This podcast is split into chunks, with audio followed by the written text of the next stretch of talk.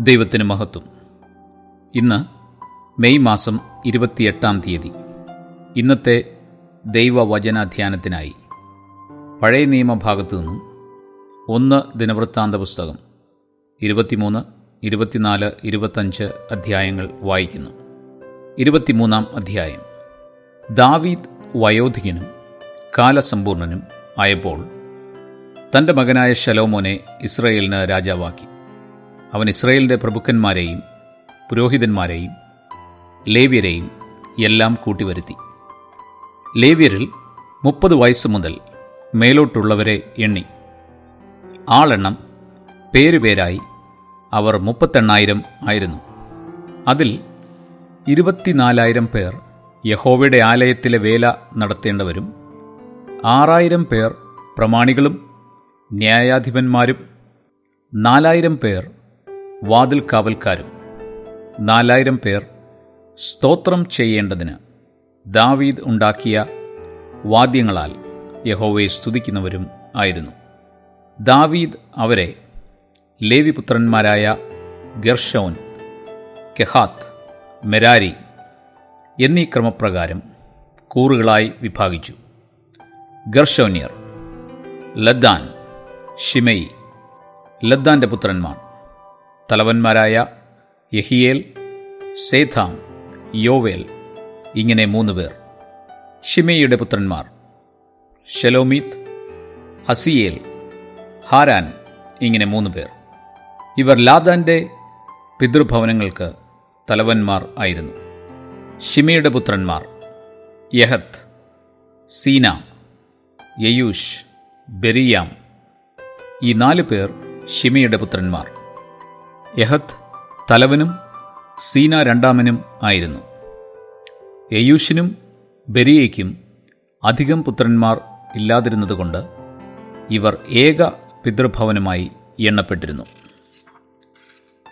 കെഹാത്തിന്റെ പുത്രന്മാർ അമ്രാം ഇസഹാർ ഹെബ്രോൻ ഉസിയേൽ ഇങ്ങനെ നാല് പേർ. അമ്രാമിന്റെ പുത്രന്മാർ അഹരോൻ മോശെ അഹരോനും പുത്രന്മാരും അതിവിശുദ്ധ വസ്തുക്കളെ ശുദ്ധീകരിപ്പാനും യഹോവയുടെ സന്നിധിയിൽ ധൂപം കാട്ടുവാനും അവന് ശുശ്രൂഷ ചെയ്യുവാനും എപ്പോഴും അവന്റെ നാമത്തിൽ അനുഗ്രഹിപ്പാനും സദാകാലത്തേക്കും വേർതിരിക്കപ്പെട്ടിരിക്കുന്നു.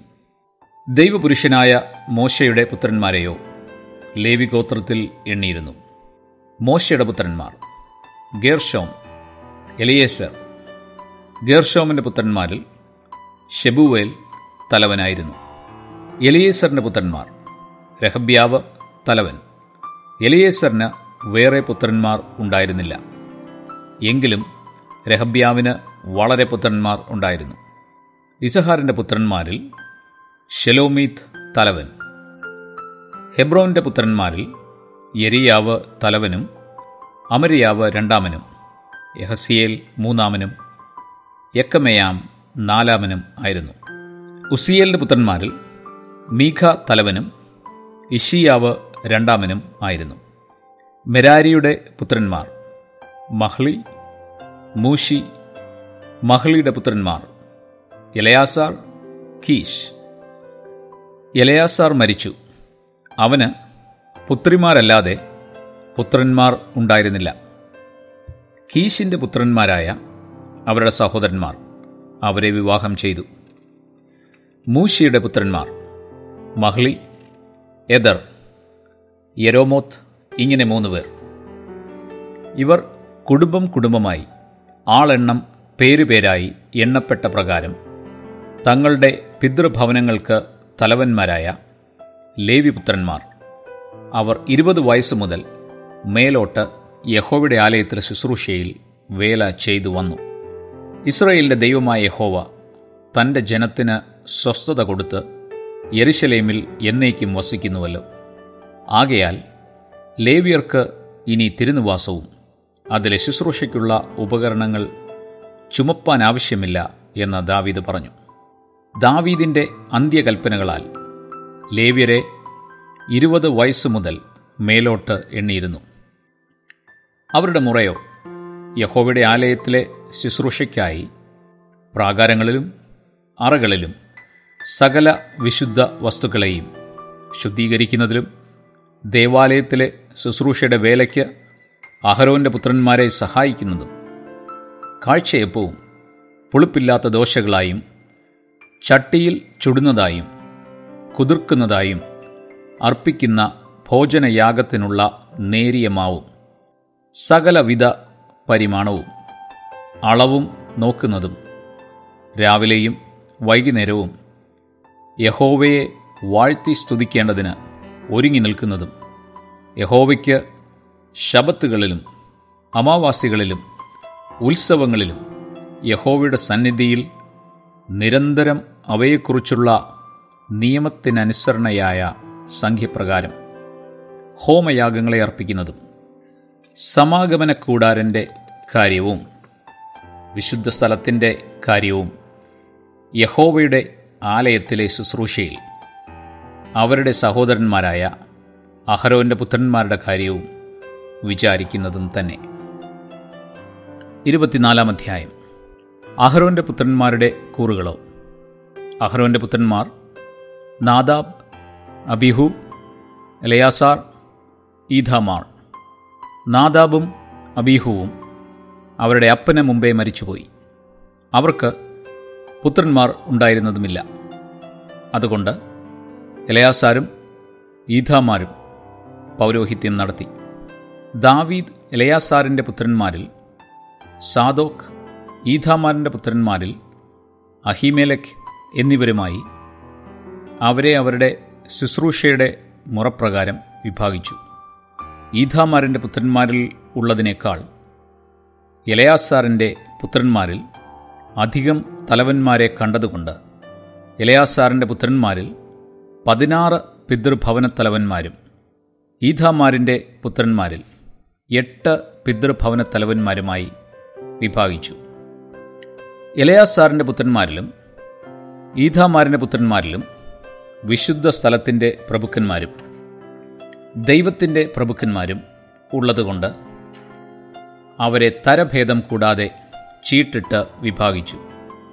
ലേവ്യരിൽ നഥനയലിന്റെ മകനായ ശമയ്യ ശാസ്ത്രി രാജാവിനും പ്രഭുക്കന്മാർക്കും പുരോഹിതനായ സാദോക്കിനും അബ്യാദാറിന്റെ മകനായ അഹിമേലക്കിനും പുരോഹിതന്മാരുടെയും ലേവ്യരുടെയും പിതൃഭവനത്തലവന്മാർക്കും മുമ്പാകെ ഒരു പിതൃഭവനം എലയാസാറിനും മറ്റൊന്ന് ഈദാമാരനുമായി ചീട്ടുവന്നത് എഴുതിവെച്ചു ഒന്നാമത്തെ ചീട്ട് യഹോ യാരീബിനും രണ്ടാമത്തേത് യദായാവിനും മൂന്നാമത്തേത് ഹാരീമിനും നാലാമത്തേത് ഷെയോരീമിനും അഞ്ചാമത്തേത് മൽക്കിയാവിനും ആറാമത്തേത് മിയാമിനും ഏഴാമത്തേത് ഹാക്കോസിനും എട്ടാമത്തേത് അബിയാവിനും ഒൻപതാമത്തേത് യേശുവയ്ക്കും പത്താമത്തേത് ഷഖന്യാവിനും പതിനൊന്നാമത്തേത് ഏലിയാഷീബിനും പന്ത്രണ്ടാമത്തേത് യാക്കീമിനും പതിമൂന്നാമത്തേത് ഹൂപ്പയ്ക്കും പതിനാലാമത്തേത് യേശബയാമിനും പതിനഞ്ചാമത്തേത് ബിൽഗയ്ക്കും പതിനാറാമത്തേത് ഇമ്മീറിനും പതിനേഴാമത്തേത് ഹേസീരിനും പതിനെട്ടാമത്തേത് ഹപ്പി സേസിനും പത്തൊമ്പതാമത്തേത് പെദഹ്യാവിനും ഇരുപതാമത്തേത് എഹസ്കേലിനും. ഇരുപത്തൊന്നാമത്തേത് യാഖീനും. ഇരുപത്തിരണ്ടാമത്തേത് ഗാമൂലിനും. ഇരുപത്തിമൂന്നാമത്തേത് ദലായാവിനും. ഇരുപത്തിനാലാമത്തേത് മയസ്സാവിനും. ഇസ്രയേലിന്റെ ദൈവമായ യഹോവ അവരുടെ പിതാവായ അഹ്രോനോട് കൽപ്പിച്ചതുപോലെ അവൻ അവർക്ക് കൊടുത്ത നിയമപ്രകാരം അവരുടെ ശുശ്രൂഷയ്ക്കായിട്ട് യഹോവയുടെ ആലയത്തിലേക്ക് അവർ വരേണ്ടുന്ന ക്രമം ഇത് ആയിരുന്നു. ശേഷം ലേവി പുത്രന്മാരോ? അമ്രാമിന്റെ പുത്രന്മാരിൽ ശൂബായേൽ ശൂബായലിന്റെ പുത്രന്മാരിൽ യഹദയാവ് രഹബ്യാവോ? രഹബ്യാവിന്റെ പുത്രന്മാരിൽ തലവൻ ഇഷ്യാവ് ഇസഹാരിയിൽ ഷെലോമോത്ത് ഷെലോമോത്തിന്റെ പുത്രന്മാരിൽ യഹത്ത് ഹെബ്രോന്റെ പുത്രന്മാർ യരിയാവ് തലവൻ. അമരിയാവ് രണ്ടാമൻ. യഹസിയേൽ മൂന്നാമൻ. യക്കമയാം നാലാമൻ. ഉസിയേലിന്റെ പുത്രന്മാർ മീഖ. മീഖയുടെ പുത്രന്മാർ ഷാമീർ മീഖയുടെ സഹോദരൻ ഇഷ്യാവ് ഇഷ്യാവിന്റെ പുത്രന്മാരിൽ സഖരിയാവ്. മെരാരിയുടെ പുത്രന്മാർ യയസ്യാവിൽ നിന്ന് ഉത്ഭവിച്ച ബെനോ. ഷോഹം സക്കൂർ ഇബ്രി. മഹളിയുടെ മകൻ യലയാസാർ. അവന് പുത്രന്മാർ ഉണ്ടായില്ല. കീശോ കീശിന്റെ പുത്രന്മാർ യരഹമയേൽ മൂഷിയുടെ പുത്രന്മാർ മഹ്ലി ഏദർ എരീമോത്ത് ഇവർ പിതൃഭവനം പിതൃഭവനമായി ലേവിയുടെ പുത്രന്മാർ.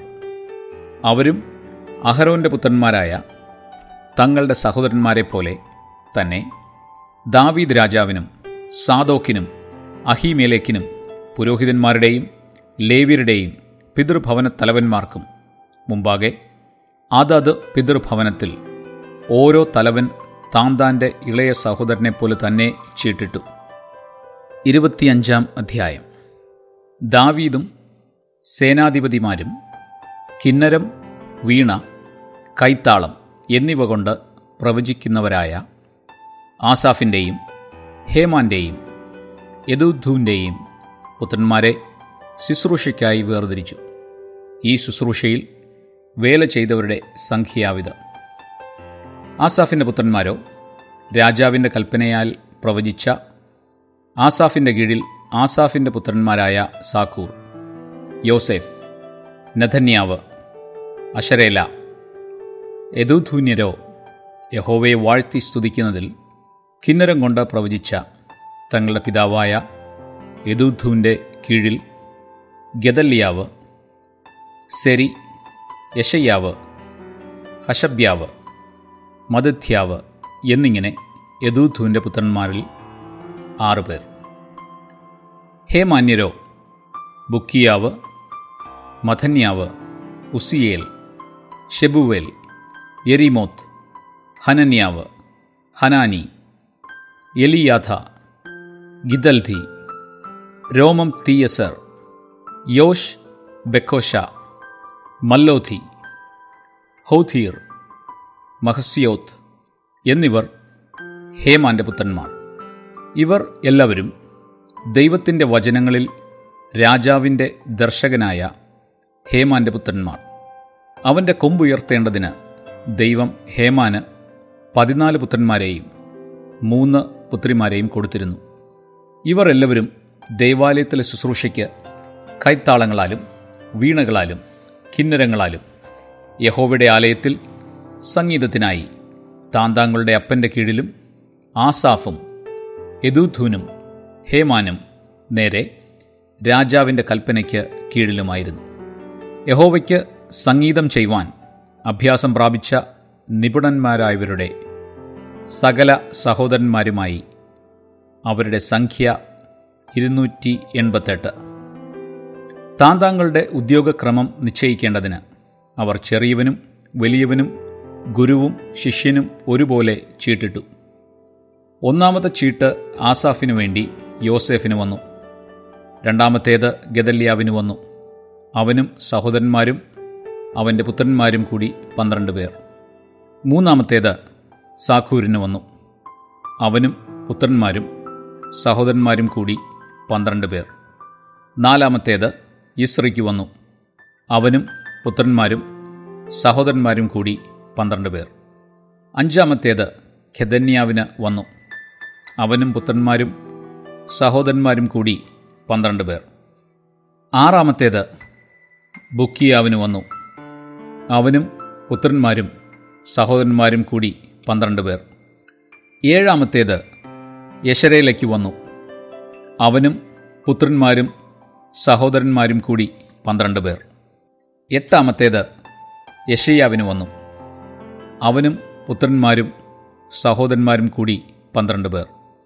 ഒൻപതാമത്തേത് മഥന്യാവിന് വന്നു. അവനും പുത്രന്മാരും സഹോദരന്മാരും കൂടി പന്ത്രണ്ട് പേർ. പത്താമത്തേത് ഷിമയിക്ക് വന്നു. അവനും പുത്രന്മാരും സഹോദരന്മാരും കൂടി പന്ത്രണ്ട് പേർ. പതിനൊന്നാമത്തേത് അസറേലിന് വന്നു. അവനും പുത്രന്മാരും സഹോദരന്മാരും കൂടി പന്ത്രണ്ട് പേർ. പന്ത്രണ്ടാമത്തേത് ഹഷബ്യാവിന് വന്നു. അവനും പുത്രന്മാരും സഹോദരന്മാരും കൂടി പന്ത്രണ്ട് പേർ. പതിമൂന്നാമത്തേത് ശൂബായേലിന് വന്നു. അവനും പുത്രന്മാരും സഹോദരന്മാരും കൂടി പന്ത്രണ്ട് പേർ. പതിനാലാമത്തേത് മതിഥ്യാവിന് വന്നു. അവനും പുത്രന്മാരും സഹോദരന്മാരും കൂടി പന്ത്രണ്ട് പേർ. പതിനഞ്ചാമത്തേത് എരീമോത്തിന് വന്നു. അവനും പുത്രന്മാരും സഹോദരന്മാരും കൂടി പന്ത്രണ്ട് പേർ. പതിനാറാമത്തേത് ഹനന്യാവിന് വന്നു. അവനും പുത്രന്മാരും സഹോദരന്മാരും കൂടി പന്ത്രണ്ട് പേർ. പതിനേഴാമത്തേത് യോഷ് ബക്കാശയ്ക്ക് വന്നു. അവനും പുത്രന്മാരും സഹോദരന്മാരും കൂടി പന്ത്രണ്ട് പേർ. പതിനെട്ടാമത്തേത് ഹനാനിക്ക് വന്നു. അവനും പുത്രന്മാരും സഹോദരന്മാരും കൂടി പന്ത്രണ്ട് പേർ. പത്തൊമ്പതാമത്തേത് മല്ലോധിക്ക് വന്നു. അവനും പുത്രന്മാരും സഹോദരന്മാരും കൂടി പന്ത്രണ്ട് പേർ. ഇരുപതാമത്തേത് ഏലിയാത്തയ്ക്ക് വന്നു. അവനും പുത്രന്മാരും സഹോദരന്മാരും കൂടി പന്ത്രണ്ട് പേർ. ഇരുപത്തൊന്നാമത്തേത് ഹൗദീരിന് വന്നു. അവനും പുത്രന്മാരും സഹോദരന്മാരും കൂടി പന്ത്രണ്ട് പേർ. ഇരുപത്തിരണ്ടാമത്തേത് ഗിദൽദിക്ക് വന്നു. അവനും പുത്രന്മാരും സഹോദരന്മാരും കൂടി പന്ത്രണ്ട് പേർ. ഇരുപത്തിമൂന്നാമത്തേത് മഹസിയോത്തിന് വന്നു. അവനും പുത്രന്മാരും സഹോദരന്മാരും കൂടി പന്ത്രണ്ട് പേർ. ഇരുപത്തിനാലാമത്തേത് രോമം തീ എസറിന് വന്നു. അവനും പുത്രന്മാരും സഹോദരന്മാരും കൂടി പന്ത്രണ്ട് പേർ.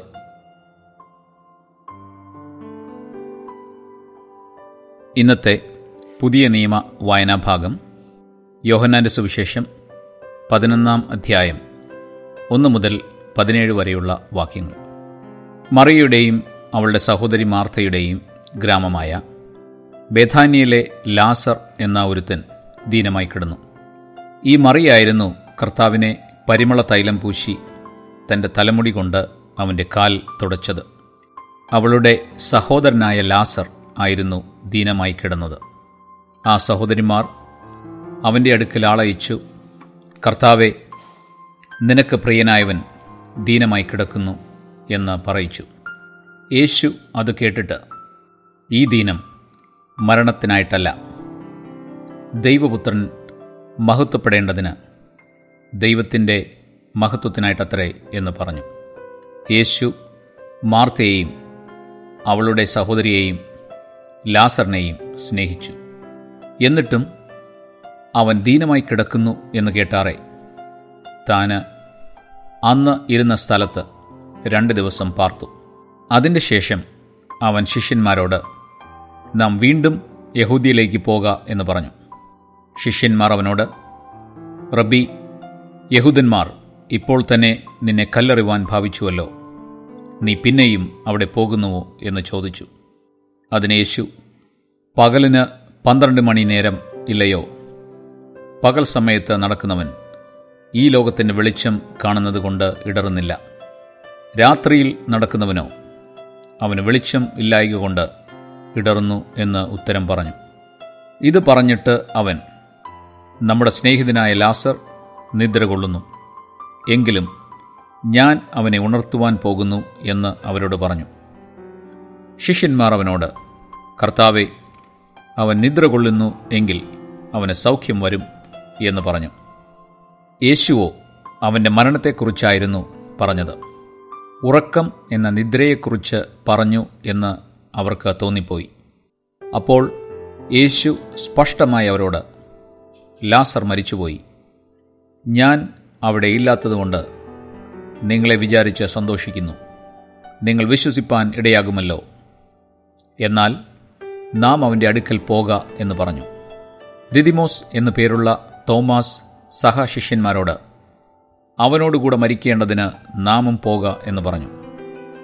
യേശു അവിടെ എത്തിയപ്പോൾ അവനെ കല്ലറയിൽ വെച്ചിട്ട് നാല് ദിവസമായി എന്ന് അറിഞ്ഞു. ഒന്ന് ദിനവൃത്താന്ത പുസ്തകം ഒന്ന് മുതൽ ഒൻപത് വരെയുള്ള അധ്യായങ്ങളിലും ഇരുപത്തിമൂന്ന് ഇരുപത്തിനാല് ഇരുപത്തഞ്ച് അധ്യായങ്ങളിലുമൊക്കെ അനേകം പേരുകൾ രേഖപ്പെടുത്തിയിട്ടുണ്ട്. പേരുകൾ വായിക്കുന്നത് ഒരുപക്ഷെ നമുക്ക് വിരസത ഉളവാക്കിയേക്കാം. എന്നാൽ ഒരു ആത്മീയ സത്യം ഇതിൽ ഉൾക്കൊണ്ടിട്ടുണ്ട്. ദൈവം നമ്മെ അറിയുന്നത് നമ്മുടെ പേരോടുകൂടിയാണ് ഞാൻ വ്യക്തമാക്കട്ടെ നാം അനേക മിഷൻ റിപ്പോർട്ട്സ് കേട്ടിട്ടുണ്ട്. മിഷൻ റിപ്പോർട്ട്സ് വായിക്കുമ്പോൾ പേരുകൾക്കല്ല സംഖ്യകൾക്കാണ് പ്രാധാന്യം കൊടുക്കുന്നത്. മഹാരാഷ്ട്രയിൽ ഇത്ര പേർ രക്ഷിക്കപ്പെട്ടു. ഗുജറാ ഗുജറാത്തിൽ ഇത്ര പേർ സ്നാനപ്പെട്ടു. കാശ്മീരിലോ ആസാമിലോ ഇത്ര പേർ രക്ഷിക്കപ്പെടുകയും സ്നാനപ്പെടുകയും ചെയ്തു. എന്നിങ്ങനെ വായിക്കുന്നത് കേൾക്കാം. കാരണം സമയക്കുറവ് മൂലം സംഖ്യകൾ മാത്രമേ വായിക്കുവാൻ സാധിക്കുകയുള്ളൂ. പേരുകൾ അവരെ സംബന്ധിച്ച് പ്രാധാന്യമുള്ളതല്ല. എന്നാൽ വചനം പറയുന്നത് നാം രക്ഷിക്കപ്പെടുമ്പോൾ നമ്മുടെ പേർ ജീവന്റെ പുസ്തകത്തിൽ രേഖപ്പെടുത്തുന്നു. ഒരു സംഖ്യയായിട്ടല്ല ദൈവം നമ്മെ രേഖപ്പെടുത്തുന്നത്. അവൻ നമ്മെ ഒരു വ്യക്തിയായിട്ടാണ് കാണുന്നത്. അവൻ നമ്മെ വ്യക്തിപരമായി സ്നേഹിക്കുന്നു. സങ്കീർത്തനം നൂറ്റി നാൽപ്പത്തേഴിന്റെ നാലിൽ നാം കാണുന്നത് അവൻ നക്ഷത്രങ്ങളുടെ എണ്ണം നോക്കുന്നു അവയ്ക്കൊക്കെയും പേർ വിളിക്കുന്നു. പ്രപഞ്ചത്തിലെ കോടാനുകോടി നക്ഷത്രങ്ങളെ അവൻ പേർ ചൊല്ലി വിളിക്കുന്നു. അങ്ങനെയാണെങ്കിൽ അവന്റെ ജീവൻ തന്ന് വിലയ്ക്ക് വാങ്ങിയവരായ നമ്മെ അവൻ എത്രമാത്രം വ്യക്തമായി അറിയുന്നു എന്ന് നാം മനസ്സിലാക്കേണ്ടതാണ്. ഇത് നമുക്ക് വളരെ പ്രോ പ്രോത്സാഹനം നൽകുന്ന ഒരു കാര്യമാണ്. ഏഴ് ബില്യൺ വരുന്ന ലോക ജനസംഖ്യയിൽ ദൈവം നമ്മെ എങ്ങനെ അറിയുന്നു എന്ന് നാം ചിന്തിച്ചു പോകും ദൈവം നമ്മെ അറിയുന്നു എന്ന് മാത്രമല്ല ദൈവത്തിന് നമ്മെക്കുറിച്ചുള്ള പദ്ധതിയും ദൈവവചനത്തിൽ കാണുന്നു. ഇരമ്യാവ് ഇരുപത്തിയൊൻപതിന്റെ പതിനൊന്നിൽ ദൈവത്തിന് നമ്മെക്കുറിച്ചുള്ള നിരൂപണങ്ങൾ അഥവാ പ്ലാൻസ് രേഖപ്പെടുത്തിയിരിക്കുന്നു. അവിടെ പറയുന്നത് ആ പദ്ധതികൾ തിന്മയ്ക്കല്ല നന്മയ്ക്കായിട്ടത്രേ എന്ന് ഹോവർലി ചെയ്യുന്നു. ലോക ഗവൺമെന്റിന് ഒരുപക്ഷെ നാം സോഷ്യൽ സെക്യൂരിറ്റി നമ്പരോ പാൻ കാർഡ് നമ്പറോ ഒക്കെ ആയിരിക്കാം. എന്നാൽ ദൈവത്തിന് നാം വ്യക്തികളാണ്. സങ്കീർത്തനം നൂറ്റി മുപ്പത്തൊമ്പതിന്റെ ഒന്ന് മുതൽ ആറ് വരെ ഉള്ള വാക്യങ്ങളിൽ ദൈവത്തിന് നമ്മെക്കുറിച്ചുള്ള അറിവിന്റെ ആഴം വെളിപ്പെടുത്തിയിരിക്കുന്നു. യഹോവേ നീ എന്നെ ശോധന ചെയ്ത് അറിഞ്ഞിരിക്കുന്നു. ഞാൻ ഇരിക്കുന്നതും എഴുന്നേൽക്കുന്നതും നീ അറിയുന്നു. എന്റെ നിരൂപണം നീ ദൂരത്തു നിന്ന് ഗ്രഹിക്കുന്നു. എന്റെ നടപ്പും കിടപ്പും നീ ശോധന ചെയ്യുന്നു. എന്റെ വഴികളൊക്കെയും നീ മനസ്സിലാക്കിയിരിക്കുന്നു. യഹോവേ നീ മുഴുവനും അറിയാതെ ഒരു വാക്കും എന്റെ നാവിന്മേലില്ല. നീ മുമ്പും പിൻപും അടച്ച് നിന്റെ കൈ എന്റെ മേൽ വെച്ചിരിക്കുന്നു. ഈ പരിജ്ഞാനം എനിക്ക് അത്യത്ഭുതമാകുന്നു. അതെനിക്ക് ഗ്രഹിച്ചുകൂടാതെ വണ്ണം. ഉന്നതമായിരിക്കുന്നു. ഭൂമിക്ക് നൂറ് മൈൽ മുകളിൽ ശൂന്യാകാശത്ത് നിലകൊള്ളുന്ന സാറ്റലൈറ്റ്സിന് ഭൂമിയിലെ ചെറിയ വസ്തുക്കളെ പോലും തിരിച്ചറിയാനുള്ള പ്രാപ്തിയുണ്ട്. അങ്ങനെയാണെങ്കിൽ നമ്മെ സൃഷ്ടിച്ച ദൈവത്തിന് നമ്മുടെ ഹൃദയത്തിലെ നിരൂപണങ്ങളെ തിരിച്ചറിയുവാൻ നിഷ്പ്രയാസം സാധിക്കും. അവനിൽ നിന്ന് ഒന്നും മറച്ചു വയ്ക്കുവാൻ നമുക്ക് സാധിക്കുകയില്ല. നാം നമ്മെ തന്നെ മുഴുവനായി അറിയുന്നില്ല. നമ്മെ മുഴുവനായി അറിയുന്നത് ദൈവം മാത്രമാണ്. അതുകൊണ്ട് നമുക്ക് നമ്മെ മനസ്സിലാക്കണമെങ്കിൽ അതിനൊരേ ഒരു മാർഗമേ ഉള്ളൂ. ദൈവത്തെ അറിയുക. ഞാൻ ആരാണ്? ഞാൻ എവിടെ നിന്ന് വന്നു?